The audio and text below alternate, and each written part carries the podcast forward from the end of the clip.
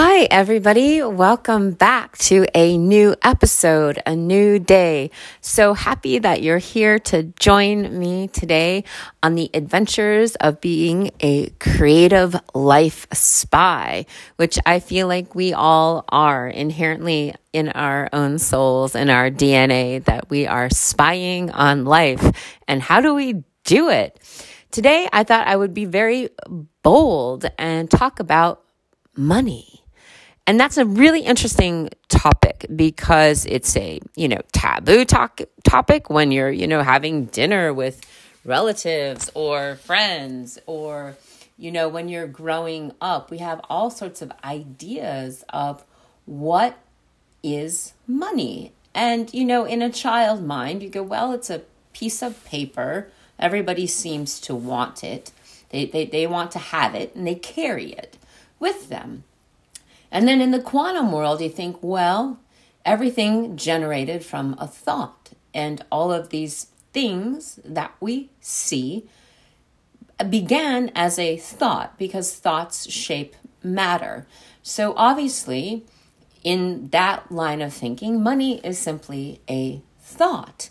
And then that becomes very malleable because then in the practical world, you go, oh my, well, you know, how does Bill Gates think and Warren Buffett and, you know, all these other female billionaires? I'm starting to learn their names. How do they think? What are those thoughts? And I realized I was doing a little investigative research in my own mind as I have pretty much read all the people that you're supposed to read and all the speakers that you're supposed to listen to when it comes to money and abundance and intuition and manifestation, the law of vibration. Oh my gosh, like the vocabulary goes on and on, right? I prefer to go back to just practice and science because it gives me a feeling of that I'm standing on the ground and not just floating in the clouds because I do that enough as a creative already. And in my exploration, I realized, you know, I don't know how you grew up, but I definitely grew up with these ideas that money is bad. There's never enough. Only those people have money. And those people, you certainly don't want to be like those people because those people, money is dirty and filthy and yucky and all of these things. And you think, oh my gosh, this thing that I actually need to buy groceries is something that is to be abhorred and, and, and is and is bad. Where at the end of the day we realize that we all need it. And in that state of growing up, also in a very practical way, in a state of lack, you know, I remember definitely opening the refrigerator when I was little and there was not enough food and having to go to school and there's a hole in my shoes and everybody else has new shoes. And you know it's a very interesting and intense moment when you realize that oh wow like not everybody is like this. And this isn't how everybody lives. I had a really amazing conversation with a, a friend a colleague who i'm working with and she said i remember the time the first time somebody said to me well, you're like that because you grew up poor. And that moment when you realized, oh, oh, not everybody lived this way. So, back to the idea that money is a thought. What I have been questioning inside myself is this idea of if money is simply a thought, how do I change my thoughts? Because even as we age, these ideas almost I feel like are part of my intrinsic DNA, which is really, I'm really intrigued. Like, how do I change this?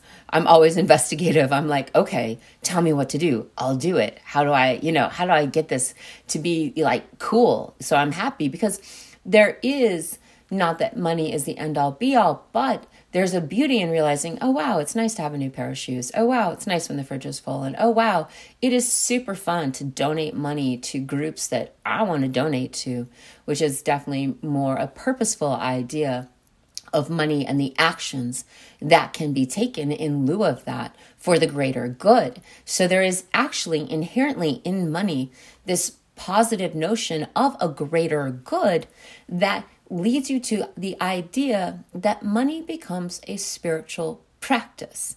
And this is what I am really investigating right now is the idea that money in itself because it is a thought, becomes a spiritual practice in the idea of receiving.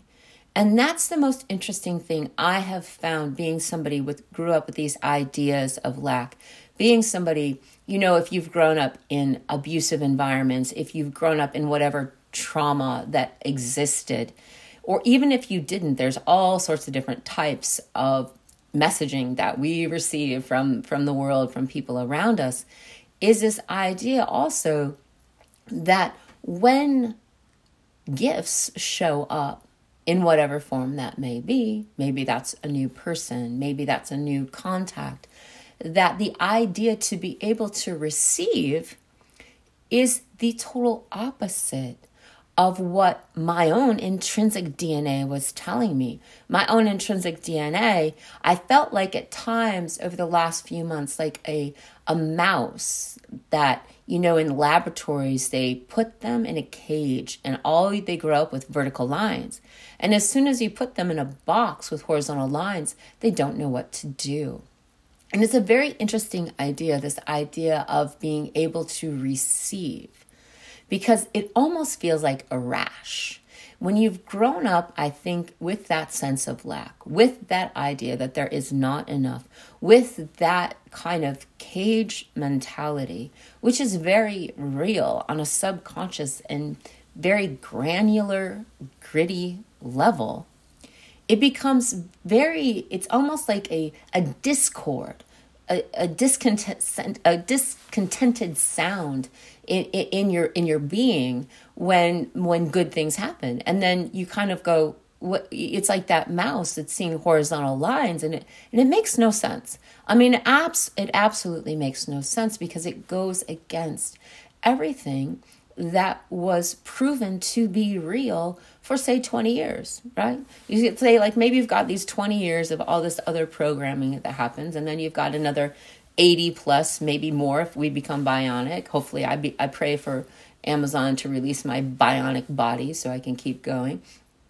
But then we have this other time span of, of which we have to, you know, people like to say rewire, but I really feel like that then this all becomes a practice because I find the trap of the motivational speaker. I find the the the lack in in in the next coaching program or or the next formula or oh god if i see another productivity diary or journal i will i i, I you know i will i will throw up um but instead there is this place that this is a daily practice and i was thinking that about a time where i had to work at bloomingdale's i was a sales girl I was simply just, I was selling perfume of all things.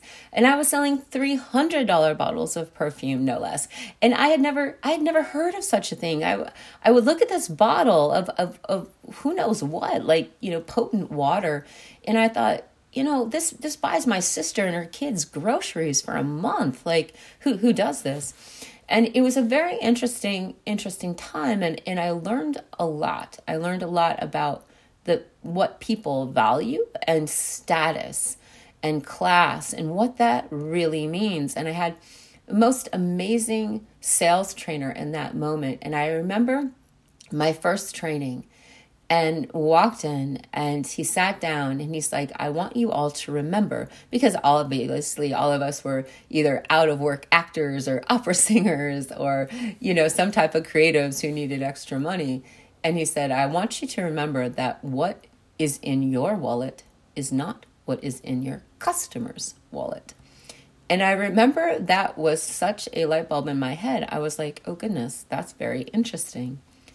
But what I learned doing sales, and I learned a lot of things, and one of the gems was we had a saying that was, you're only as good as your last sale, which meant you walk in the next day to work, you were expected to make your commission that day. You're expected to make those goals. Otherwise, you were out of a job. And I was thinking about that when I'm thinking about money as a spiritual practice, and that that really is a daily practice. And that's why every guru and every book has ever failed me because it has to become part of your DNA. And I was realizing today that I am really only as good as my last meditation, and that it behooves me to adopt a whole new practice as well as, you know, similar to waking up and brushing my teeth. So I like to leave you with those thoughts that I've been having about what money is, what it means, what it does, and also to give up this new idea that money is simply another daily practice that we adopt on this journey of being a creative life spy. Thank you so much for joining me, and I look forward to hearing all about what you think about thoughts of money and spiritual practice. See you soon.